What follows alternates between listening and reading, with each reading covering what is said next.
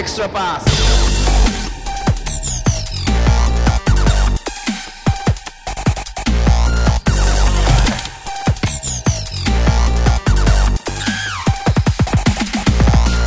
皆さん、こんにちは。 Extra Pass Podcast です。ズボンです。宮本です。はい。別冊です。はい。えっ、と、第9弾。はい。はいもう9段ですよ。はい。1ヶ月で10人と喋るというのが僕らの一応目標になってきたので、10名ゲスト呼んでっていうのが。すごいよね。まあ、はい実質半月ですけどね。はい。そうですね、確かに。はい。もうビッグゲストですから、はい早速ご紹介したいと思います。はい。東京エクセレンスのヘッドコーチ、石田隆樹さんです。よろしくお願いします。よろしくお願いします。どうも、お願いします。よろしくおお願いします。す。ありがとうございます。いえいえ。石田さん、えっとあの、はいあ。れですね、ポッドキャストに2回出てくれた方はなかなか少ないんで、かなりの、あ、そうなんですか。しかもかなり短スパンで出ていただいた方なんで、みんな、みんな1回ぐらいなんですか？そんなに。そうですね。まあ、何でしたらこの、まあ、準レギュラーとかなっていただいても嬉しいんですけど。ちょっと喋りたいことがあったら参加するスタイルにしました。そうですね。2月ですかね。2月に一度、宮本と2人で、はい。一回ね、別冊取らせていただきまして、まあ、そこからね、えーまあ、B リーグは、えーまあ、シシーズンが終了したりとか、まあ、いろいろ状況が変わったりした部分はありましたので、まあ、そんな中、宮本君がいろいろまたお話をしたいっていうね、うんダダをこねていたので、ダダを。またね、参加していただいて本当にありがたいです。とんでも嬉しなっていうふうに思ってるんありでがとうございます。はい。えーでまずでそうですね、シーズン、まあ、前回の時はちょっとシーズンがね、中、まあ、どうなるかまだわからない状況からだったんですけれども、まあ、実際、こう、シーズンがね、終わりまして、まずお疲れ様でした。はい、ありがとうございます。お疲れ様でした。はい。で、えっ、と、リリースによりますと、来季もエクセレンスのヘッドコーチ継続ということで、はい。はい。おめでとうございます。ありがとうございまます。はい。ありがとうございます。やっぱりなかなかこういった状況でね、バスケットボールを仕事にして生きるってこともできないことだと思うんで、うーん。ありがたいことですね。はい。まあ、ファンとしてはね、間違いなく、えー石田ヘッドコーチ継続っていうのは多分皆さん望んでいたと思いますし、うん。僕たちもね、嬉しかったですよね、やっぱりね。そうですね、嬉しかったですね。あの、僕も、あの、お話しさせていただくときに、ヘッドコーチの契約出たら連絡しようかなって思ってたんで、はい。お、出たって思ったときに、そのはい連絡させていただいたんですけど、すぐでしたね。はい。で、なんか宮本くん、なんかいろいろと話したいことがあるってそうなんですよ。あの、いや、僕、まあ、その、この3ヶ月ですか？で、まあ、2月ちょうど28日に石田コーチとお話しさせていただいて、で、その時にすごく、まあ、ぜ、ぜひまだ聞いたことない方がいたら聞いていただきたいんですけども、あの、コロナでこれからどうなっていくかとか、まあ、選手をどう、まあ、不安を持っている選手も間違いなくいるとかっていういろんなことをちょうど石田コーチからお伺いしたときに、すごくこう、僕もその時、まあ遅かったかもしれないですけど、まあこういう現状と向き合うことの大変さとか向き合い方っていうのをすごく考えるきっかけをいただいたので、なんかそれからすごく社会が急速に変わっていったときに、今石田コーチがどんなことをまあ考えて来シーズンに向かっていくのかなっていうことをまあ最速で聞きたかったっていうのが一つ。なるほど。はい。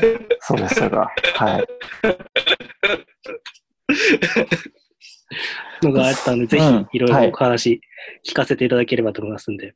まあ、もちろん言えないこと言えることとかあると思うんですけど。そうですね。はい言えること言えないこと、整理しきれてないから、ちょっとあや あやふやな表現になっちゃうかもしれないですけど、はい。まあ、まずは来シーズンもまあヘッドコーチを続けることができたっていうことで、やっぱり今、ね、社会全体が、こう、なかなか経済回らなかったりとかして、うん。でもただ生きていくのがね、大変な方もたくさんいらっしゃる中、なんかスポーツをそうやって仕事にできてる、そういった環境があるっていうことだけで、こう、まずは嬉しいなっていうのが一つですね。で、うんもう一つは、そのヘッドコーチをもう一年続けるにあたって、やっぱり、その、もう一度というか、まあ B3、B2 から B3 に告白するっていうこともやっぱり大きな事実で、うんはい。で、あーまた B3 に戻るのかっていうショックはもちろん大きいんですけれども、ただまあ、こういうタイミングだからこそできることはきっとあるだろうし、えっ、と、そこをしっかりとまあ、大切に過ごしていければなっていうふうには考えてますね。で、い何が、何を考えているかっていうと、とはいえ、ね、今、えー緊急事態宣言か、えー解除っていうふうになってきてはいるんですけど、実際、い。つからね、こう、バスケットボールできるのかであったりとか、こう、本当にできるんだろうかっていうのはやっぱりどっか頭の中にはあって、もちろんそれをあまりね、考えずにね、こう、できることだけやりますっていうスタンスはもちろんありだとは思うんですけど、うん。ただ、その、それだけじゃあ、もしね、そういったことになった時に、右も左も分かんない状態で、ただ立ちすくんでしまうと思うので、何かしらにできることは積み重ねてっていうか、準備をしておきたいなとは思ってます。うん。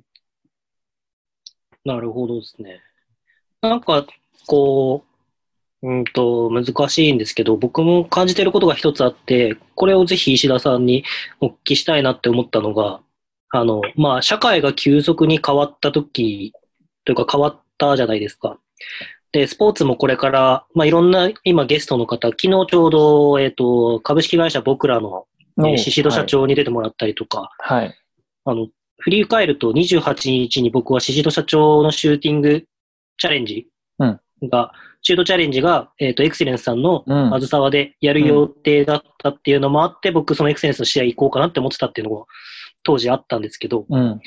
で、まあ、そうやって石田さんとそれのきっかけでいろいろお話しさせていただいたときに、こう、変わっていく日常の中で、こう、変わらないものの大切さをすごく感じるというか、変えちゃいけないこととか、うん。なんかすごくこう、個人的に僕はエクセレンスが、まあ、降格っていうのもいろいろあるとは思うんですけど、石田コーチ継続っていうのはファンとしてもすごく、こう、嬉しい決断の一つだったのかなっていうふうに感じてるんですよね。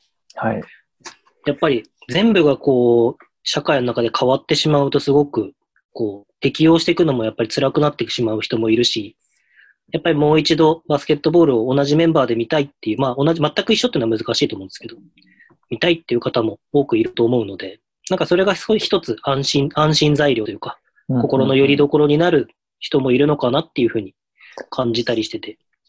そうですね。やっぱり応援してくださる方の視点で言えば、やっぱりこう何年か、まあ1年間だけでも数ヶ月だけでも応援した選手がね、チームに残ってくれるっていうのは嬉しいニュースだと思いますし、エクセレンスは今季も、まあいろいろ発表もされてますけど、割といろんな選手がもう残って、えー来季も継続っていう発表もあるので、そういった面では、まあ応援しがいがあるというか、あーそういった応援したいっていう方の願いとかには応えることができているのかなとは思います。ただ、まあ個人的に思うのは、そう、僕 B2 から B3 に落ちたタイミングでヘッドコーチに就任したんですけど、そこからじゃあどうやってじゃあ B2 に上がろうか、B2 に上がれるチームにしていこうかっていうふうに2年間やって、で、いろいろ、まあ、うまくいった場面、うまくいかなかった場面、いろいろあありつつ、じゃあ B2 で1年間、1年間に行かなかったか、半分ちょっと超えたぐらいまでやりましたと。で、もちろんこの中でも手応えがあったり、本当に強しない部分があったり、っていう本当すごくいい経験ができたとは思っていて、ただ、はい。もう一度じゃあこれを B3 から同じことやるかって多分同じことをやってたら、どっかで、えっと、なんて言うんだろうな、気持ちが持たないというか、ううん。またこれを繰り返すのかっていうのが出てきちゃうと、まあ、選手にしてもそうだし、スタッフもそうだし、まあどっかで慣れてしまったりとか、えーうん何かこう、緊張感がなかったりとかっていうことが起きかねないとは思うので、なんかこう全く違うアプローチをして、で、まあメンバーは同じなんですけども、違うアプローチをして、えーえーチームを作っていければなっていうことは考えてます。うんなるほど。こう、まあ、来季は一応 B3 から B2 への昇格は、あの、要はうん。単純な入れ替えっていうのはないっていうことになってるじゃないですか。はい。まあちょっとね、コミット話になっちゃうのかもしれないですけども、うそこに対してこう、チームのスタッフだったりとか、選手とか、まあ、石田さん自身のモチベーションみたいなのっていうのは、どういったところにあるのかなっていうのを聞きたいなと思ったんですけど。えっと、本当に長いスパンで考えていかなくちゃいけないとは思ってて、うん本当にもう最初からじゃあ2年後？だったら来シーズンの、来シー再来シーズンか。今、はい今がまだあれなんで。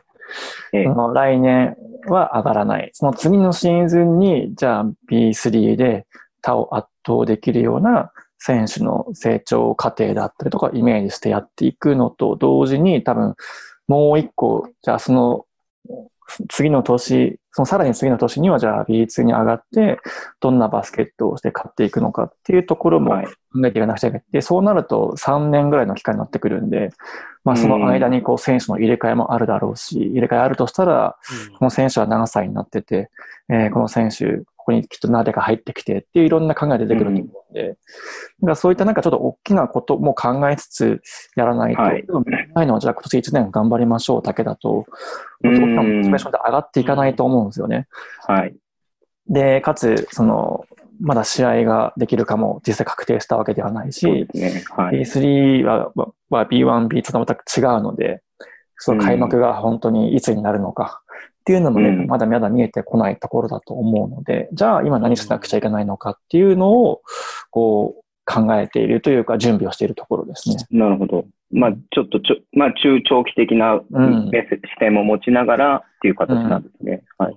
そうですね。あの、インスタ拝見したんですけど、あの、発表が、ね、継続の発表があったときに、バスケのことはもちろんなんですかっていうことで前置きしたこと新しいことをい。ろいろ取り組みしていきたいみたいなことを書かれていて、はい。あの、すごくこう映像のことだったりとか、まあ、学びとか、社会貢献みたいなことを結構みっちり書かれていたので、はい、なんかすごくそこの印象がものすごい強くて、はい、なんかこう、どんどんやっぱり進化、成長していかなく、していくっていう現れをね、こう、なんかこう、バスケットだけじゃなくてっていうのを、こう、みんなにこう、なんていうんですか、周知したいっていうのがあったのかなっていうふうに思ったんですけども、まあ、そういった部分でなんか考えてることとかってあるんですか？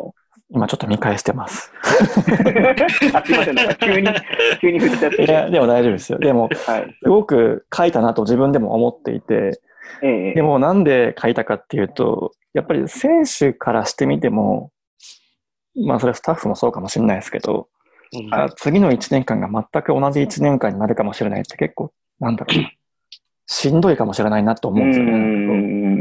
結局なんか選手って少しでも向上したいはずだし、ステップアップしたいし、はい。でもそれをこう、どちらかというと自分たちの要因ではなく B3 にまあ降格でで、かつ環境とかやること全く変わりませんよっていうと、なんかこうそこで気持ちも落ちてしまうのかなっていうのもちょっと危惧していて、で、かつ、はい、その多分それはファンとしても一緒で、応援はするけれども、まあ、エクセレンスってまたこういうふうにね、こう、B3 に降格をして、えー、こういうふうに行ったり来たりするのかな、みたいな感じで、えー、思うと思いますし、この次上がれるのかどうかもわからないって不安もあると思うんで、うん、なんかそういう空気がもしあるとしたら、なんかそれを払拭するような、なんかすごい。具体的なイメージというか、はい、こう、なんか、あ、こんな風になってくんだみたいなビジョンがあるといいのかなと思ってて、だからこれなんかも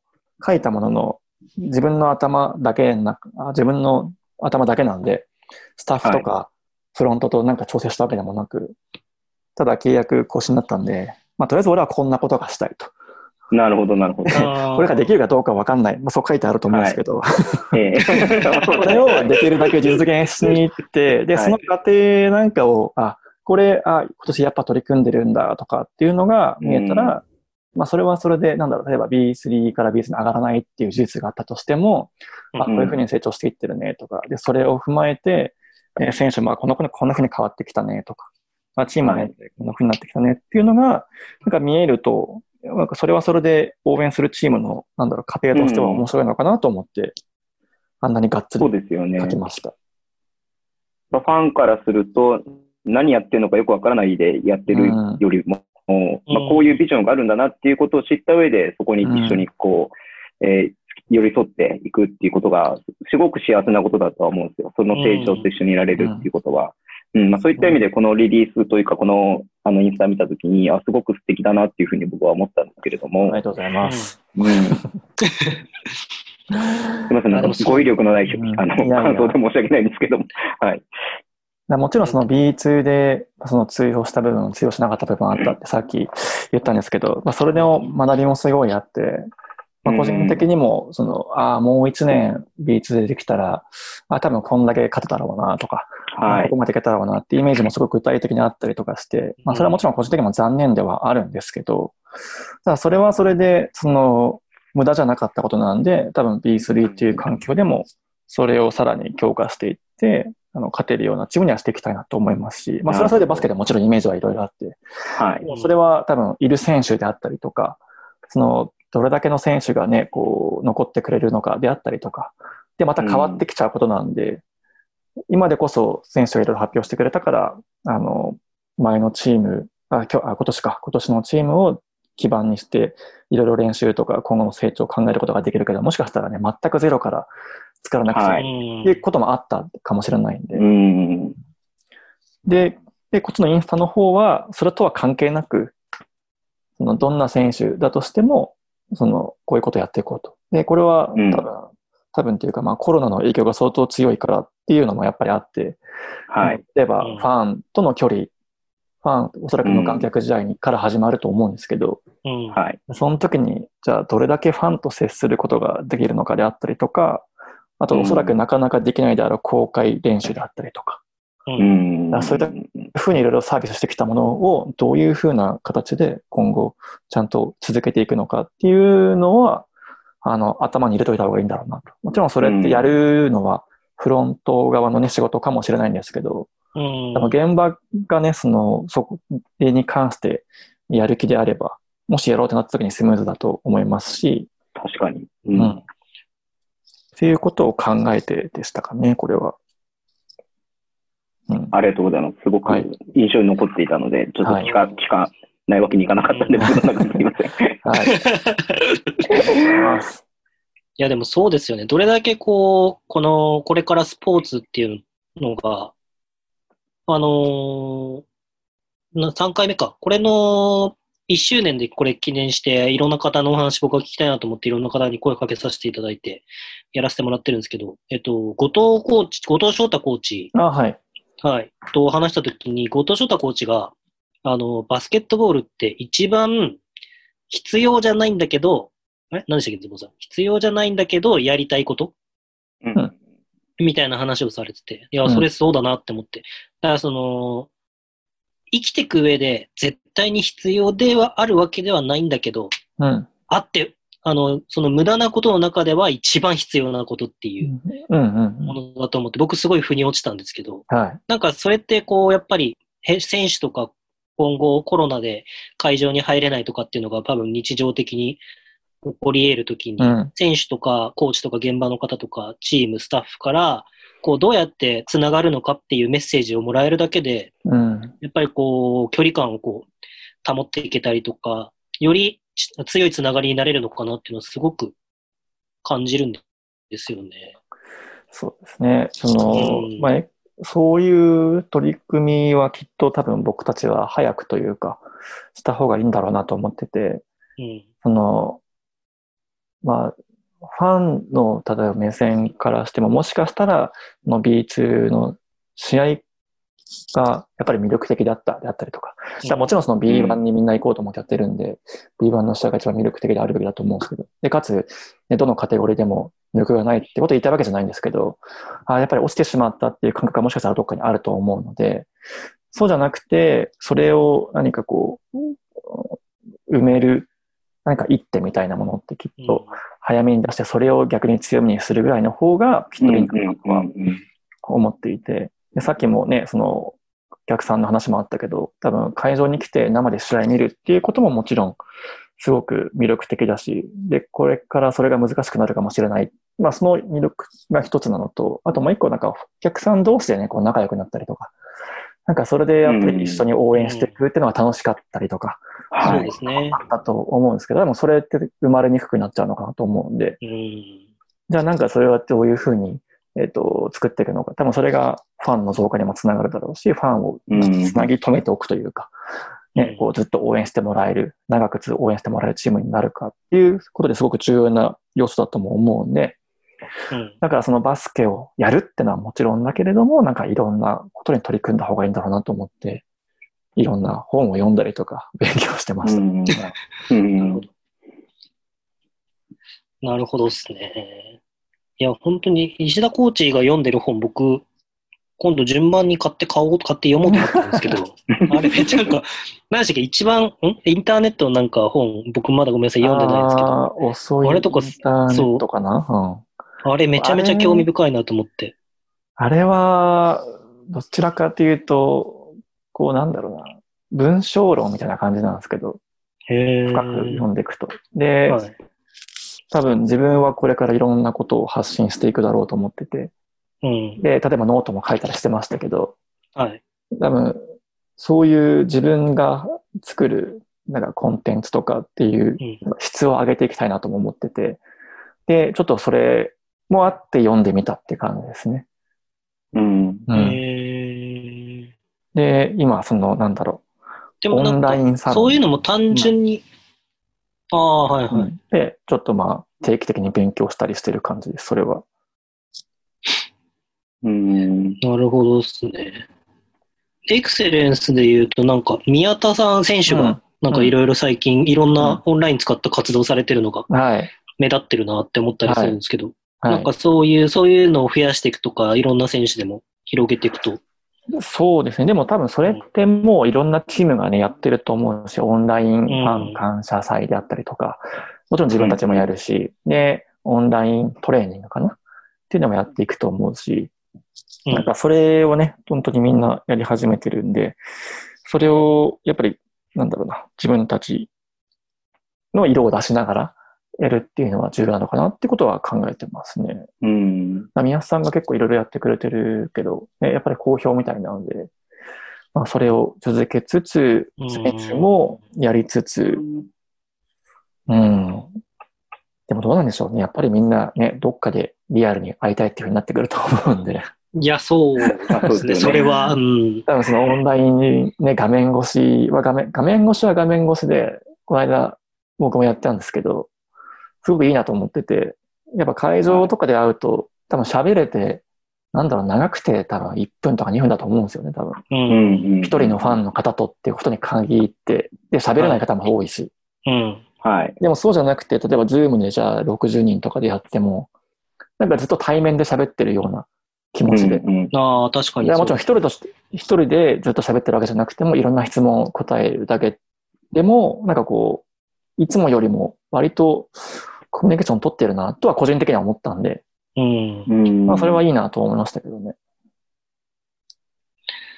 新しい可能性っていうのもやっぱり変わったからこそ見えてくることってたくさんうんありますよね。は逆に言うと、手をつけようと思ってたことだけど、優先順位が上位じゃなかったことをバンバン手をつけていくっていうクラブはいっぱい出てくるでしょうし。い。うん。だから、なんか、インスタにも書いたように、その、常にね、えっと、カメラをチーム内に入れて、はい。なんかこう見れるようにするとか、うん。なんかそういうのがないと、じゃあ今までは公開練習も行ってるし、試合に行って、生の試合観戦、生のコミュニケーションがあったけども、そこから絶対減っちゃうわけじゃないですか。もしかしたら画面越しだけになっちゃうかもしれないし、時に、はいじゃあ試合だけですって言ったら多分、離れていっちゃう人もいるんだろうなと思うんで、うん。だからインスタグラムライブとかももうみんな今やってるけども、あれが普通になってくるだろうし、うん。すでにやってるぐらいな感じで、うん。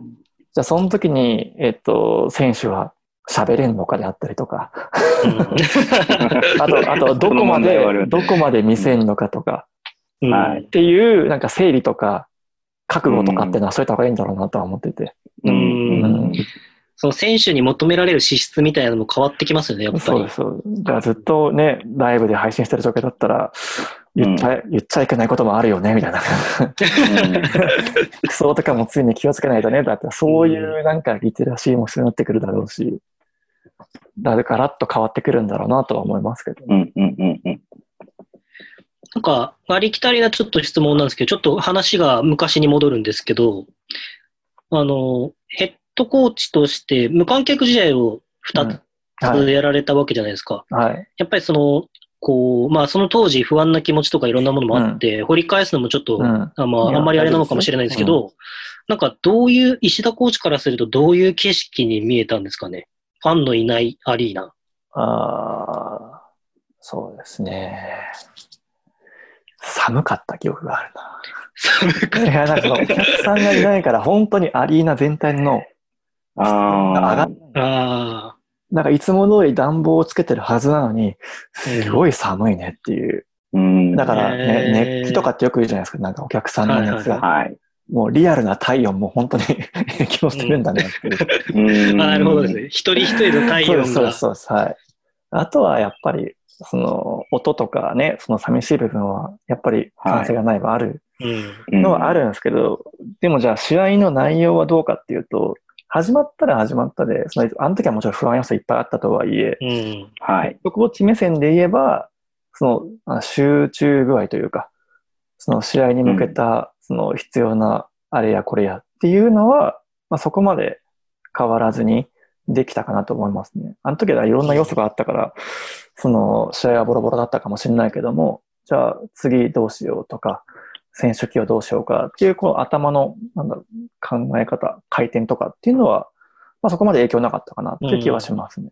だもちろんあった方がね、うんお客さんの声援があった方が気持ち的に選手なんか盛り上がるであったりとか、うん背中を押されるっていうのは間違いなくあると思うんで、うんそれは違いますけどね。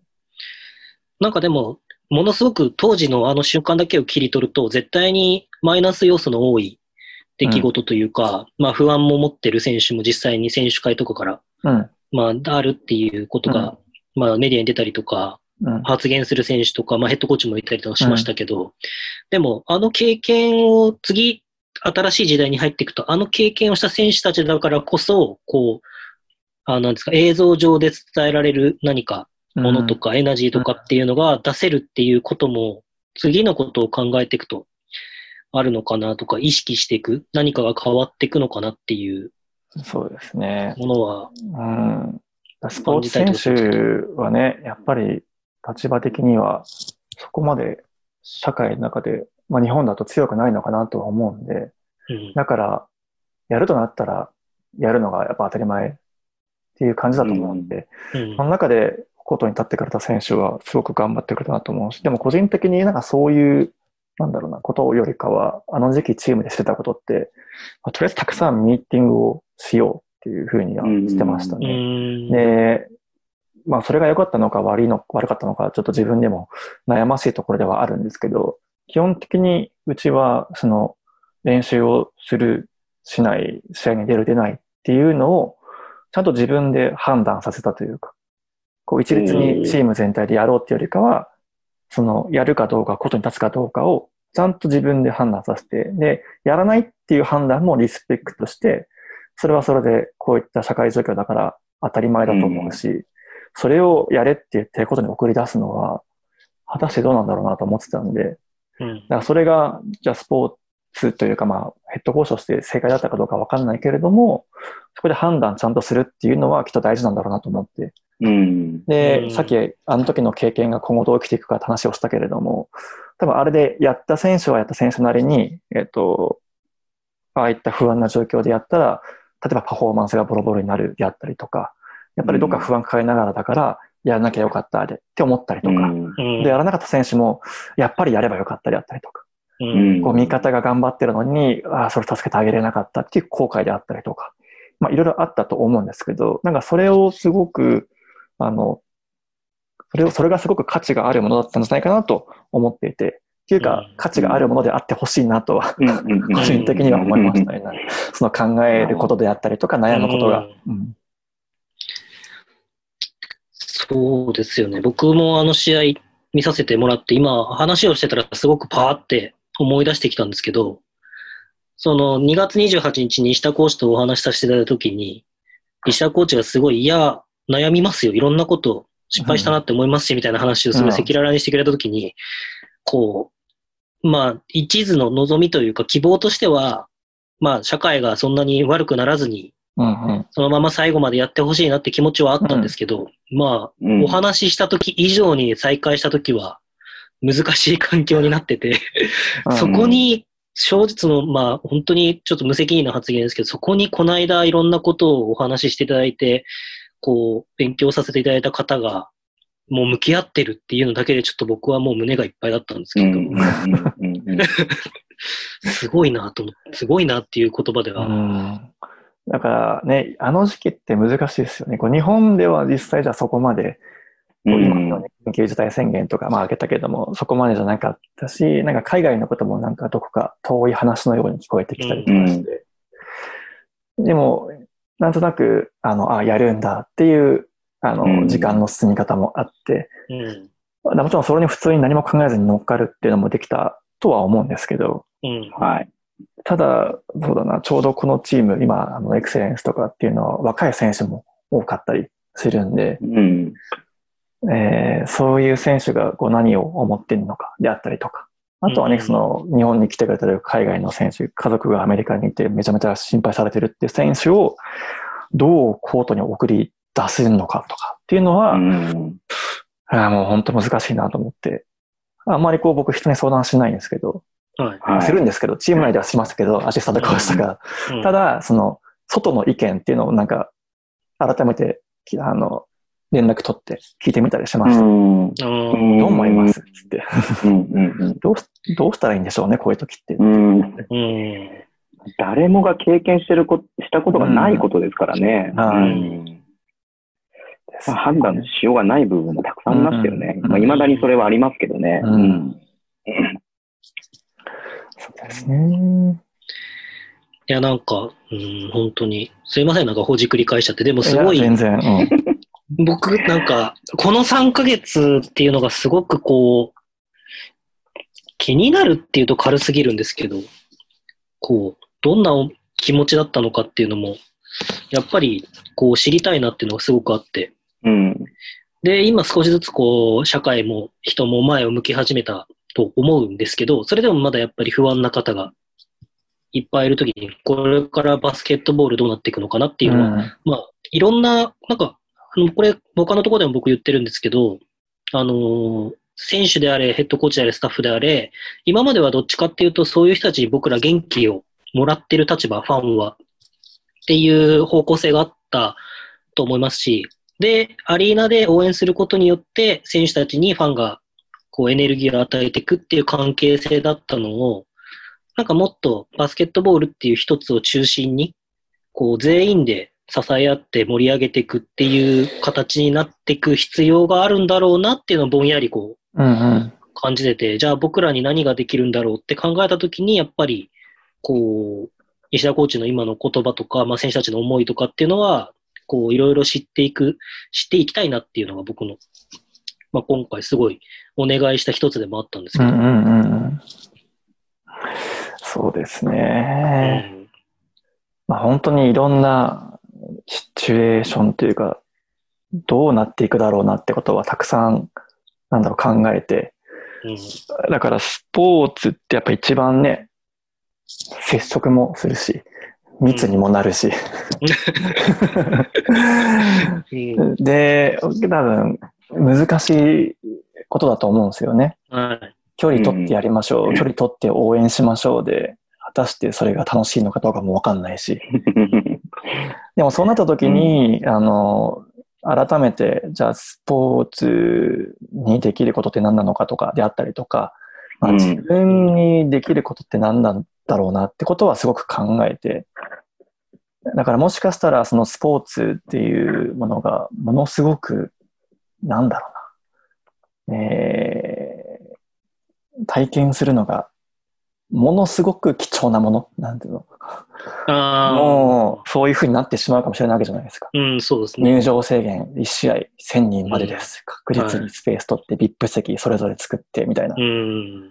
らそういうのもあり得るし、で、密にならないのが本当にいいんだったら、あの、まずチームの、チームのね、トータももちろんあるだろうけども、スタッフのトータもきっとあるだろうし、うん。うんそんな中、そんなことがもしかして起きてしまうかもしれないけれども、じゃあ自分が必要とされるためにはどうしたらいいんだろうみたいなことは思いになりましたね、なんか。なるほど。うん。だからもちろんコーチングの勉強として、そう、こうバスケットを上手に教えるっていうのはもちろんあるけれども、うん。それ以上に、こう、じゃあ、うん。バスケットボールだけじゃなくて、組織っていうものをうん。ちゃんと上手に、えー成長させていくことであったりとか、えー人をどうなんだろう、いい方向に導く手助けをするかであったりとか、うん。みたいなところまでなんか持ってないともしかしたら弱いなとか。思ったりしましたね。うんそれがもちろんその今自分に足りないことでもあると思うので、去年やってみて、うん。もうコロナがなくても勉強しようと思ってたことではあるんですけど、やっぱコロナがあって、それ、今まで以上に、がもうちょっと、なんだろうな、自分の強みと言えるものを持って、えー生きていかないとなっていうふうに考えるようになりましたね。いやーなるほどっすね。いや、そうっすね。いや、なんか僕も別になんかあれなの全然立場違いますし、レベルも全然違うのを理解した上であれなんですけど、あの時、石田コーチとお話しさせていただいた時に、こう、すごく自分にできることってなんだろうっていうのを考えるきっかけをいただいて、で、今回、それで、まあ、ちょうど僕ら、これ、エクストラパスって始めて1年だったんで、今こそ、このバスケットボール、今、ハッシュタグで石田コーチもあれされてましたけど、バスケを止めるなっていう。やってるじゃないですか。だからはいそういう、それをいろんな形でこうやるべき必要があるんじゃないかとか、こう、僕もこの活動しててすごく感じるのは、いろんな形でバスケットボールに関われる可能性とか、関わっていき方があるっていうことを、こう、み、あの、作っていくというか、こう、可能性を見せて、見せていけるようなことをしなきゃいけないんじゃないかなとかっていうことをすごく感じて、そのきっかけが石田コーチだったんで、なんかすごい僕も今の言葉を聞いて、なんか、あ、すごいジーンと、ジーンと勝手に来たというか。そうですか？でも難しい一年になるのは間違いないなっていうのは。うん。まあそうですね。うん。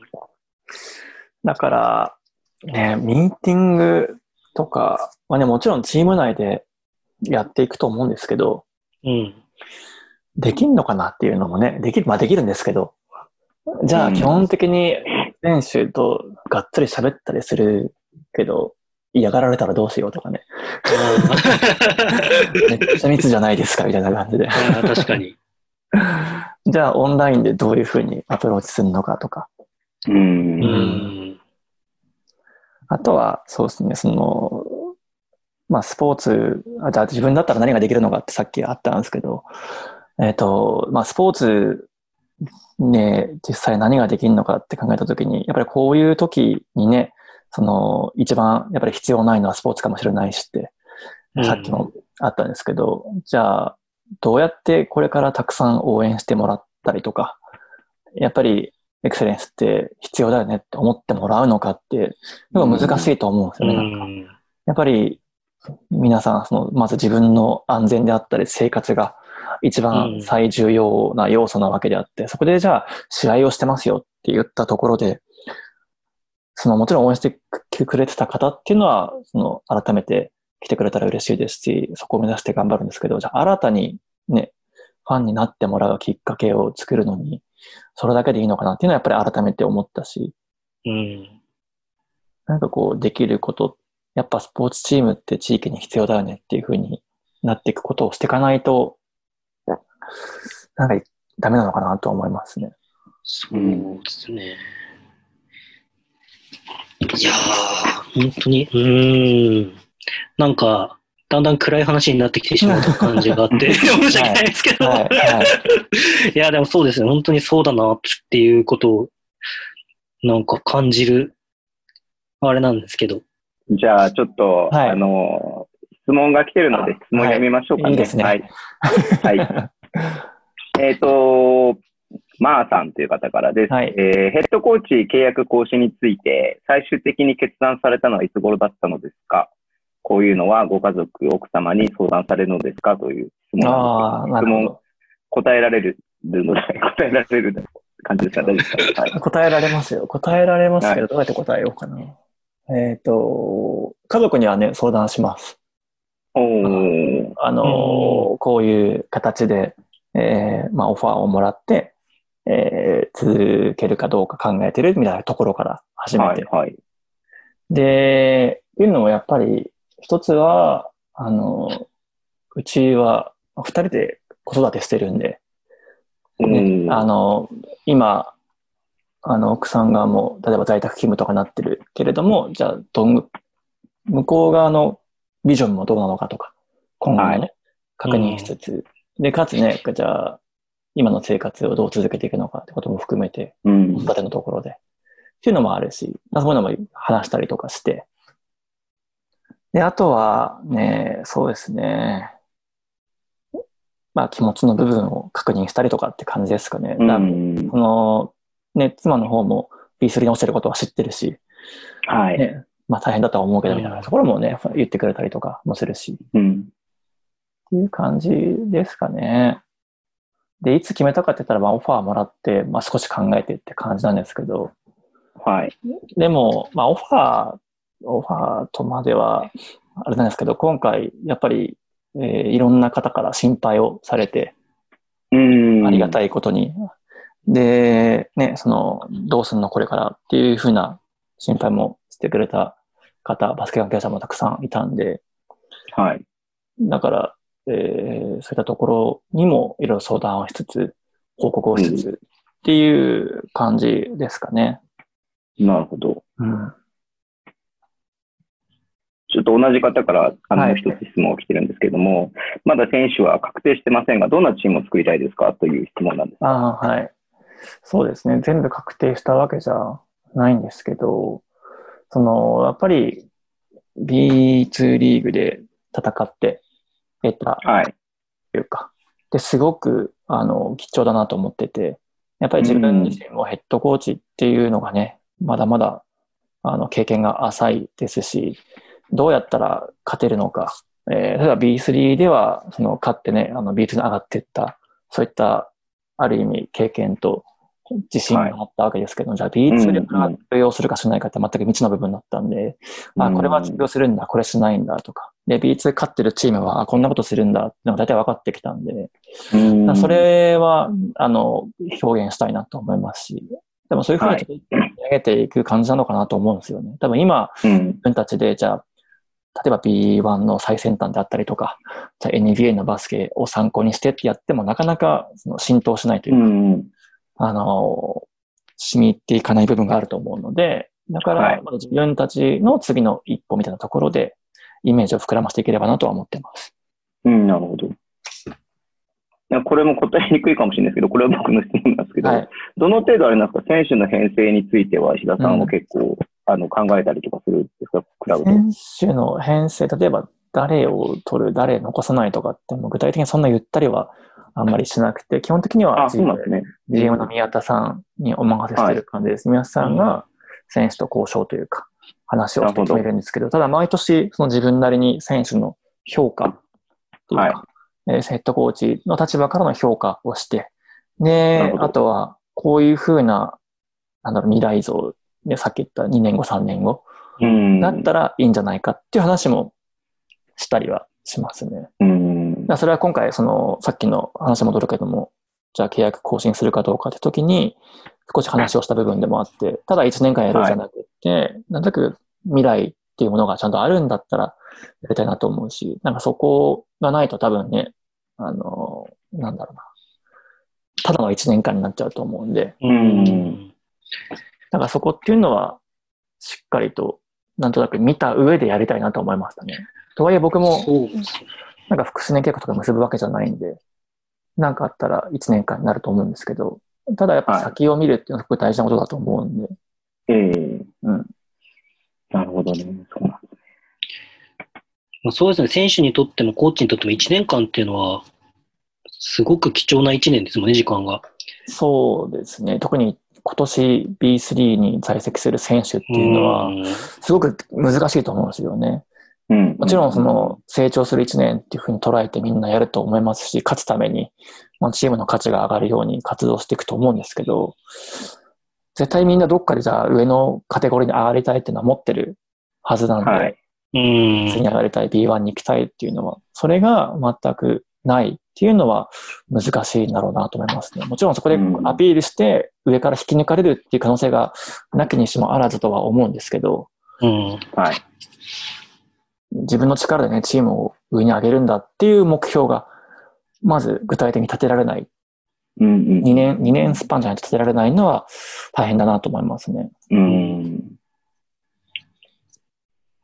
実際選手からそういう声とかっていうのはあるんですか？なんかこう、どういうふうにやっていくんですか？みたいな。声っていうと要望みたいな感じですか？要望っていうか、この方向性とかビジョンみたいなのに対して、うん。コーチの方から説明したりとか、または選手の方から質問があったりとかっていうのとかはあるんですかね？あ、選手の、バスケ以外の部分で、ああ、バスケ以外の部分で。まあ、チームの方向性みたいな。は、そうですね、ちょうど今決めてるような感じですかあね。ね。選手の契約に関しては、そこでじゃあ選手が、えー例えば来季チームにいるかどうかを決めるときに、はいまあ、ヘッドコーチの意見があるかどうか、多分それはなくって、しくは宮さん GM が、えー多分チームのビジョンを選手に伝えたりとかして、なるほど、なるほどい。ると思うんですよね。僕はそこにあんまり関わってない。あその契約の進捗を聞いたりとかして、まあ、そうですかっていう感じで、そこは、そこはもうお任せをしている。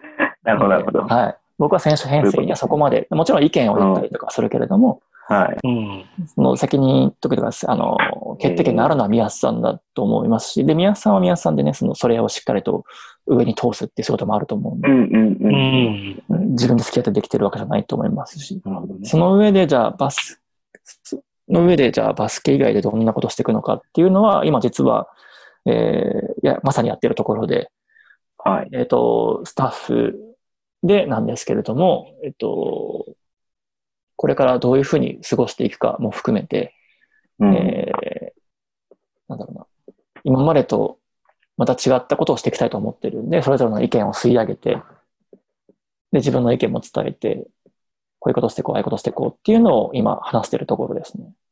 オンラインで。うん こうなんか LINE で資料送り合ったりとかして、意見吸い上げたりとかして、で、たまにズームとかしたりして進めていくことになると思うんですけど、うん。いや、忙しい。いや、今結構忙しいんですね、そうすると。いや、そんなでもないです。いや、NBA のね、解説とかされてるんで、でも、そうなと思いなね。がら、はい。いつも、でも今はあれですよ。子育てですよ、僕は。あ、そうなんですか。その今、保育園にね、こう、預けられないじゃないですか。だからその上で、こう、妻と子育て二人でしながら、こう、時間を二なるほ人で分けながら、じゃあこの時間は、じゃあ俺は仕事、この時間向こう、えええで家事やったりやって、その中でじゃあ NBA 入れたりとか、見てみれたりとかー、はい。してるんで、やっぱりそこで、今までは、あの、子供を保育園に預けて、はい。自分が仕事をしてとかってやってたんで、うん。やりくりを今後ね、じゃあ、その緊急事態宣言解除されてどう変わっていくのか、すぐにじゃあ、もう保育園に安全に預けられるかっていうのもなかなか見えてこないと思うんで、そうですね。んでも多分仕事量もこれから増えていくから、じゃあ週にまあ1回なのか2回なのかは預けるようにしないと回っていかないかもな、みたいなうん。話し合いもしつつやってます。はい。なるほどですね。そんな時にエクストラパス入れていただいて、本当ありがとうございます。今、今見てくれてるんで大丈夫。あなたは隣にお子さんいても大丈夫ですよ、全然そうですね、その可能性もあったんですけど、多分僕がね、多分真面目な話できなくなっちゃうんで、だよね、みたいな感じで。えっと、もう一つ質問来てるんですけど、はい。あの、答えられなかったら全カットにするんで、あの、一応質問だけ読ませていただいていいですか？はい。そんなキーワード入れてるんですか？はい。いや、どうなのかなって思います。タロンタさんと言いまして、えっと、トロントに住んでる日本人の方なんですけども、はい。えーテレビドラマ大好きの宮本さんのお気に入りの一つであろう、ブザービートが放送されてから早はい10年近く、10年になるんですね、もう。はいはい。日々の経った、あ年月の経った今なら話せる日は、もしくは撮影で驚いたことなどあればお話しくださいっていうふうにしてるんですよ。秘話か。秘話ね。秘話、秘話、秘話。秘話って言っても別にあんまないんですよね。おーうん。だから、なんだろうな。秘話か。どんなことが秘話になりますかね。でも、えごめんなさい、やっぱり僕見てないんではい申し訳ないんですけれども、はい。け結構出てたんですか？ごめんなさい、ちょっと見てない。そうですね。その普通に出てましたよね。なんか役柄をちゃんともらって、セリフもあったりとかして、へって感じですね。で、もともとは、その、役者さんにバスケットボールのやり方を教える仕事を、はいえーまず、その、受けたんですけれども、そのお手伝いしていく中で、えープロデューサーさんか、えーと、監督さんと焼き鳥食べながら、おはい。疲れ様って言って、なんかこう、はい。面白いから出ちゃいなよっていうところから、なんか役柄までもらっちゃったり。えー。あじゃあ最初は演技指導、バスケットボールの演技指導とは必要ないって言われました。もう選手なんだから、選手の感じでロッカールームにいればいいし、それを思い出しながら普通に過ごしてくれればよくて、っていう感じですね、なんか。だから一切そういうのは役者さん、役者さんだったんですね、完全に。そうです。ただまあ、そんなんできるわけないじゃないですか。だからまあ、なんかね、セリフだってうまく喋れるかどうかもしわかんないし。でもなんかその中で、あの、むなんだろう、制作側もちょっと面白くなってきたのか、面白がってもらえたのかあれですけど、はい。スピンオフドラマってのもあったんですけど、へー。ザービートだけだ、シャワービートってのがあって、シャワービート？はい、僕と、えっ、と、青木宗隆さんって、えー、優香さんの旦那さんか。はいはいはいはい。あの、ちょっとヒゲがそうそう。そうこう蓄えてるで方。あと、溝端淳平君と、3はいはい人でシャワーを、あの、練習終わりのシャワーのシーンっていうイメージで、えーなんかこう10分ぐらいのミニドラマを撮ったりもしてましたね。で、それは多分 DVD に入ってたりするんですけど、それはそれは演技指導を受けました。それは思い出した。はい。こうやった方がいいよとかっていうのを。えじゃあ、その、山下さんとかジャニーズの、はい。とか、そのところ青木さんとかうんにバスケを教えてたのは石田さんなんですか、僕と、あと、半田圭司さんっていう。あはいはいはい。神田さんもその時から教えられてたんですか？あそうですそうです。半田さん結構ドラマ関係ね、あのバスケ教えたりしてると思うんですけど、あの、藤ヶ谷くんのなんだっけ、名前忘れてたののドラマの半田さんが教えてて、はいはいはいで、。僕はあの、走れ T 校バスケット部っていうお手伝いさせていただいて、はいそれも半田さんが、あ、そうですよね。はい、は原理指導で、うんで、なんかどうや、僕もなんかルーズボールってどうや、どうしたらいいと思いますかって急に聞かれて、いやー、なんかリアルにルーズボールを追いかけて、なんか俳優に怪我されたら困るんで飛び込んでもらっていいですか？一回みたいな、なんかそういう。なんかあれですね、その、例えば、えーこういったシーンがある、ちょっとじゃあ最後、山下くんがシュートを打つような場面を作りたい、周りがどういうふうに動いてたらいいかであったりとか、その時のボールのもらい方が何が自然かであったりとか、シュート打った後って、きっとこういうふうにしてるはずとかっていうのを。なんか教えたりしてたと思います。そうですね。へなんかー結構その、なんか僕が出た映画のワンシーンでは、あの、ドリブルドライブに対してドリフトしてスリーポイント打つシーンがあって、で、その時のなんかステップをよりリアルにするためになんか、どういうステップを、サイドステップを踏むのか、はい。クロスで走り込むのかみたいなことすごい何回もやったりとかして。そういうそういう感じです。なるほど。でもすごい、あの、努力熱心な人なんで、その山下くんが。もうずーっと練習してくれたし、へーだからそういうのはすごく、なんだろうな、さすがだなと思いましたね。なるほど。だから、秘話っていう秘話はあんまりないですけど、ね。でもみんないい人でしたよ。ああ。はい。食事も行ったりして、はい石田さんと山下くんは、1個か2個ぐらい下ですか？え、そんなっすか？もうそんなかな？もうちょっと下な気がするな、山下くん。同い年ぐらいですか？え？山下。調べましょう、今。山下さん 35とか6ぐらいじゃないでした35だっけ、もう。35。35だ、35。確かに。85年生まれ。うんはい。35歳でしたね。ああ、もう10年ちょっと前ぐらいのドラマですよね。うん。あれ、めっちゃ僕の友達みんな大好きで、あのなんか、山下くんがシュートを打ってたマンションの下のバスケコートとかみんな見に行ってましたね。あそこ、いいっすよね。でももうあなくないっちゃったのかな？そう、なくなっちゃったはずでですね、確か。はい。いい場所だなと思って。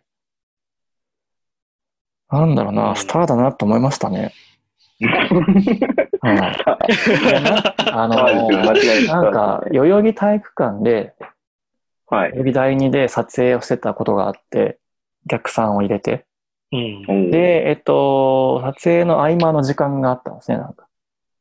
ちょっとまあ長くなってきちゃって、なんかちょっと会場全体が、あーざわざわざわって感じになってる時に、ああ。な急に踊り出したんですよ。えーえー山下くんが。ちょっとその、なリズムを作ってくれる人もいたんですけど、そしたら、えーっていうファンの声援がものすごいし、かつ、ダンスもめちゃめちゃかっこよくて、あえーー何こゼロからこんなことできちゃうんだ、この人みたいな感じで、一瞬で空気変えれちゃうんだね、みたいな感じで。や、石田さん、それが秘話ですよ。それでしたか。あれ、ほんとかっこよかった。あ、こんなスター違うなと思いましたね、あれは。なるほど。あんなんできないじゃないですか、バスケいや、で選手。きないですね。うん。ちょっとね、その、じゃあ試合じゃない場面で、まあファンの人がいるとして、一瞬で心を掴んだりとか、あー。確かに。もちろんダンクとかね、できる人はいる、はい。すごいかもしれないけど、じゃあ何できるだろうなって言ったらできないんで、やっぱ違うな。ね B リーガーで踊れるっつったら劇団松島ぐらいしかないですからね。やっぱ 彼ぐらいですよね。そう、同じことができるのは。どうなんですか？なんかそう、ななんつうか。全然関係ない。石田さんの話じゃなくなっちゃうかもしれないですけど、はい。仲のいい選手とかでいるんですか？こう、石田さん。いい選手。僕、北海道の桜井亮太はこまめに、こまめに連あ絡取り合ったりとかして、で、コロナの時期もね、やっぱり北海道も心配だったんで、うん。あ、まあそうお互いにはい大丈夫みたいな感じで話はしたへりーしてましたね。えっと、トヨタの時に同期で。そうです。2年間一緒で同期でした。うん。で、折本さんに連れてかれちゃったんで、北海道に。そうです。連行されちゃったんで。そうです、そうです、そうです。ねだから今シーズン、その、ね、1回見に行って、水曜日僕らが試合ない時に向こう、トヨタと、えー試合を都内で、あ、トヨタじゃない、アルバルクと都内で試合をしてて、え1回見に行ったあ、時そうだったんですね。はいえ、そうなんです水曜日にやったのって1月の試合ですか？立川でやったやつですかね。はいはいはい。はい、立ち木でやった時。それ僕もズボンさんもいましたね。僕ね、それ見えてたかもしれないです。あ、いるなーと思いながら。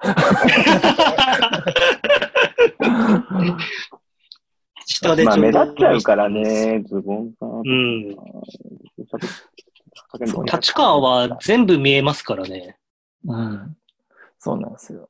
で、あの日は、そっか、織茂さんは出てなくて、桜井桜井がちょろっと出たぐらいかな。でもなんかハーフタイムぐらいに手振って多いみたいな感じで。あの、宮田さんとか斉藤さんとかも一緒に行ったんで。あ、あそうだ、僕、ねトイレで斎藤、あ、宮田さんに会いましたもん、その日。はい。で、一回ぐらい見に行っとこうっつって、三人で言って、で、うんもちろんチームも何人か連れて行ってって感じでしたね。へだっー全然知らなかった。はい。そっか。でも、そうなんですはい石田さん、石田さん、あれじゃないですか、まあ、ね、投稿したかもされたいろんなそういう考え持ってて、SNS、こう、ね、前も言いましたけど、ノートやられたりとか、いろいろされてますけど、同期の桜井さんがインスタライブするって思いました？思わなかったですしね、見ようと思ったけどやめちゃいましたね、なんかね。あいつ、そうっすね。インスタライブ、どうだろうな。どうでした？見ました？ああ、見ました、見ました、僕。楽しかったですか？個人的に、はい 個人的にあの、伊藤大志選手が好きなんで、はいはいはい。なんか、桜井選手と伊藤大志選手でよくやってるんですけど、はい。なんか、桜井さんはずっとブーブーブーブー言ってますね。お前はさ、みたいな感じ そうで。すよね。桜井ねめちゃめちゃね、あの、おしゃれなんですよ。うん。そういうのをインスタライブで発信したら、みんな楽しいだろうなと思うんですけどね。ああ、確かに。うん。なんかでも多分、伊藤大志選手がそれを多分分かってるから、それを引き出したいんだと思うんですけど。あのー全くそこに対して興味がないというか、桜井さんが。あえそんなん俺が言ってなんか好き見たい人おらんやろみたいな すごい言うんですよ。あ、いる、か、そういうのをね、引き出しましょう、ちょっとはい、そうなんですよね。うん。なんか、この間感、じがあるもんね。この間、ジョーダンの、あの、それこそラストダンスのうん。見たとか言って、あ、見てへんみたいな、なんかそう、うんまだ見てないみたいな、まだ見てないんすかみたいな、あれ見てない B リーガー、りょうたさんぐらいっすよとか言われてて。やべえ、僕もまだ見てないんですよ。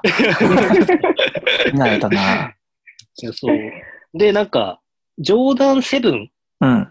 がお気に入りのバッシュみたいな話をしてて、うんうんで、なんかすごいジョーダン7について熱く語ってたんですけ。りょうたがですか？はい。結構今まで履いたバッシュでジョーダン7がお気に入りかなみたいな。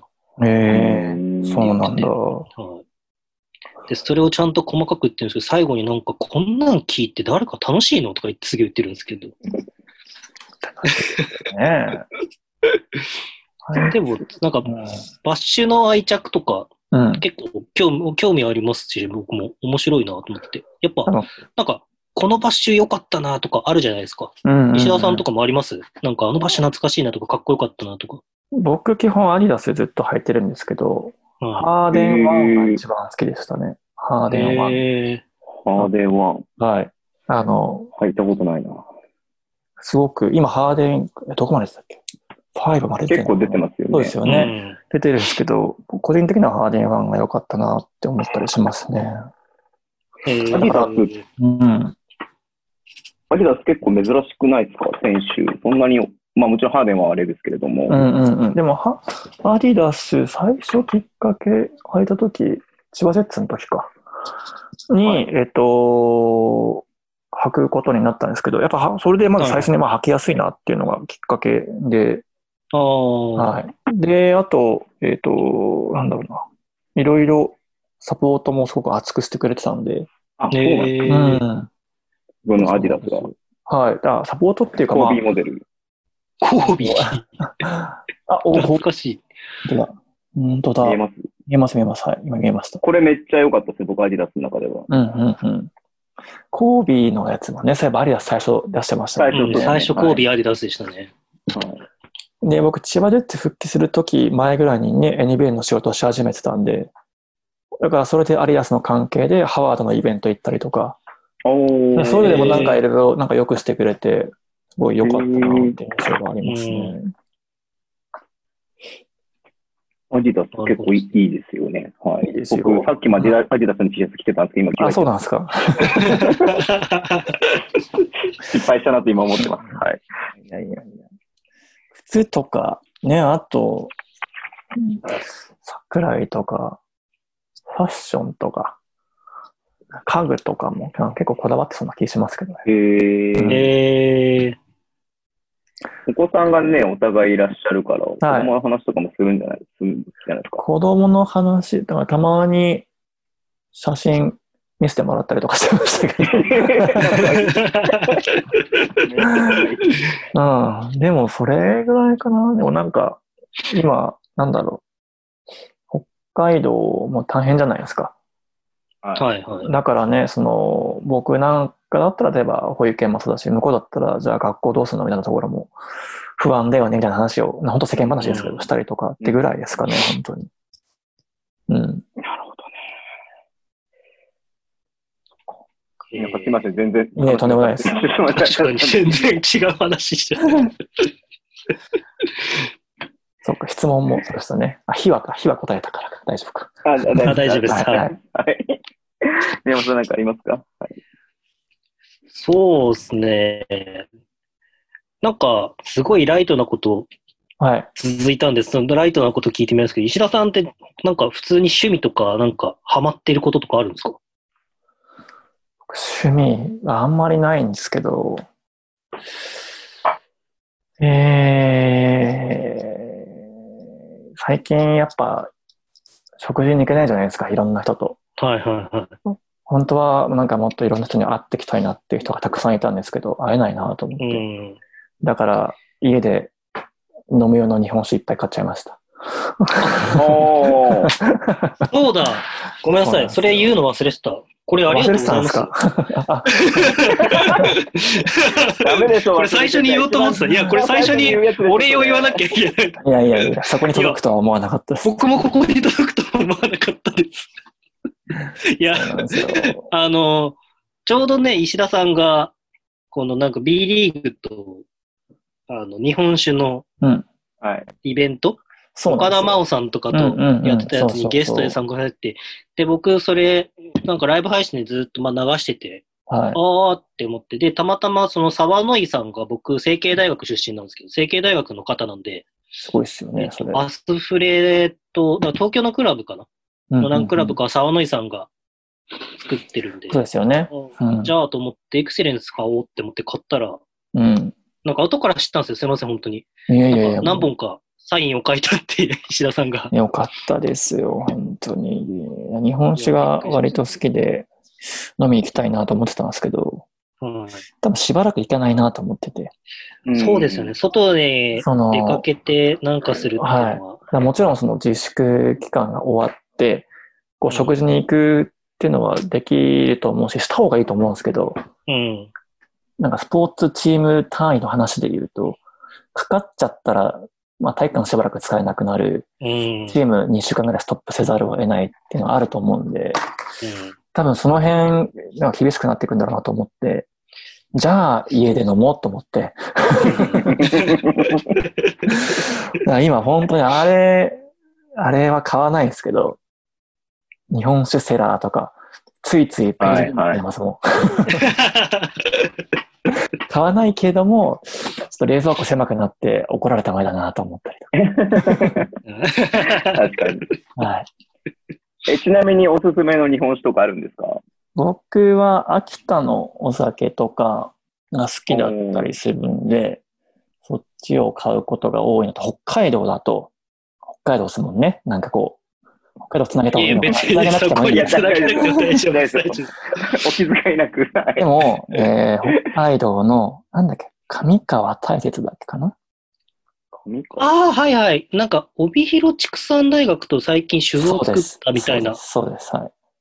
はい。ところができて、そうです、そうです。はいはいはい。そこが大学の今、中に、ううん最近お気に入りです。うん秋田のなんか荒政ってお酒だったりとか、いろいろ好きなものはあるし、このオフとかね、ちょっと時間あったら買いに行きたいなとか思ってたんですけど、いけな。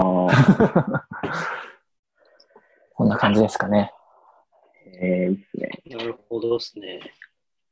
ちごめんなさい、話戻っちゃうんですけど、そのサイン入りの日本酒は全員に入ってるわけじゃなくて、あ違います。そうなんですよ。そそれ入ってるの一一本ですよね。え、一本なんですか？あ、違う違う、あの、サイン入りが入ってるのが。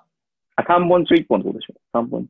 えあ、僕一本しか買ってないんですけど、あエクセレンスだけだ。。はい。えっと、えっとね、For the Sake of Peace そうです。そうですあ、それ宣伝してた方がいいです。そうところで、えっと、今、B1、B2 の今、全チームかな？全チームかな？はい。だと思うんですけど。何チームかだけ全部じゃなかったです。そうですか、そうでしたかね。が、そうです。で、なんか、うん、コラボしたおそ酒があるんで。の土地土地のやつですよね。はい。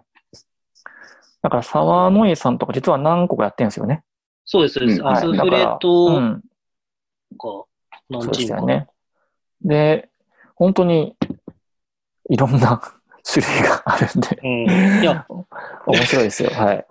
それこそ僕も、このイベントあるよって言われたの、多分話していいと思うんですけど、あの、ダブドリの編集長の大柴さんからはい。教えていただいて、それもズボンさんもあれですよね。その一緒うん、のタイミングで。行く予定だったんですよね。そううん行く予定で、あ、なるほど、なるほど。はい。でもそれ僕が大柴に言ったんですよ。そうそうそうそう。そう、その流れで聞いて、はいそうです、伺いました。から、うんお二人どうですかってお話来て。そうですね。銀座ですよね、銀座で。そうです、うそうです。ん、そうそうそうそうそう。まあちょっとね、あの、延期にな、延期というか、中止になっちゃいますけどね。はい。みんなで開けたいなっていうのもあるんですけどね。そうですよね。いや、僕ちょっと今買っちゃおうかな。買ってください。ぜひこれ皆さん買ってください。いろんなチーム、美味しかったですよ、でもね。こううん。うん。こうやっていろんなチーム、逆にね、多分日本酒僕そんなに飲むタイプじゃないんですけど、この日本酒欲しいからこのチームっていうのもあると思うんで、今まで全然興味なかったチームの買うこともあるだろうし。確かに確かに。日本酒は美味しいですよね。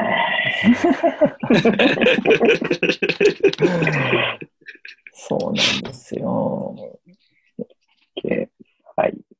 じゃあ、ちょっとそろそろ時間も迫ってきたので、はい。はい。あの、最後にじゃあ、えっと、ブースターでしたりとか、石田さんのファンでしたりとか、はい、そういう方にですね、ぜひメッセージいただいて、はい。えー終わらせていただこうかなと思うんですけれども、お願いしていいですか？はい。えっ、と、まあ、まずは、えー今シーズンか、えーこういった形で終わってしまって、まあ、残念な気持ちであるのと、同時に、えー B2 で戦ってきて、えー手応えを感じたり、通用しない部分を、えー感じたりと、本当にいい経験をさせてもらったと思ってますし、その根底にあるのは、なんか支えてもらった方々であったりとか、ファンの皆さんの支援なので、本当にそれは感謝をしています。ありがとうございました。で、来シーズンも引き続きヘッドコーチをすることになり、えっ、と、こういった、えー世の中ではありますけれども、こう何か希望を発信できるような、えチームでありたいと思いますし、新しいことに取り組んでいって、こう、バスケットボールはもちろん、こう、注目してもらえるようなチームにしていければと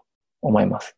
ただまあ、とはいえ、やっぱり、まずは、なんだろうな、この状況を乗り越えることが一番だと思うので、えー、3密を避けたりとか、手洗いをしつつ、こう何か明るいニュースが流れてくるのを、こう頑張って待ってほしいなと思います。いや、もちろん、その今、まさにこう、なんだろう、医療従事者というか、頑張ってくださってる方もいると思うので、まあ、その方々には本当にまあ、本当に感謝しきれないぐらいなものがありますし、逆に応援を何かしらの形でできればとも思っているので、こう、今だからこそできることでたくさんあると思うので、それを少しずつ探していってやりたいと思いますし、何かあれば、えー、エクストラパスを通して、要望をくれれば、なんかやっていこうと思いますので、ぜひ、はい引き続き応援よろしくお願いします。ぜひはい。ありがとうございます。ありがとうございます。はい。本当にね、エクストラパスとしても、まあ、いろいろ、あーチーム、エクセレンス含め石田コーチも応援していきたいと思いますので、はい。本当に今日はお忙しい中、ありがとうございました。はい、ありがとうございました。ありがとうございました。はいそれではまた、えー、多分出てくれることを期待して、はい。お願いします。それではこの言葉で締めたいと思います。See you guys!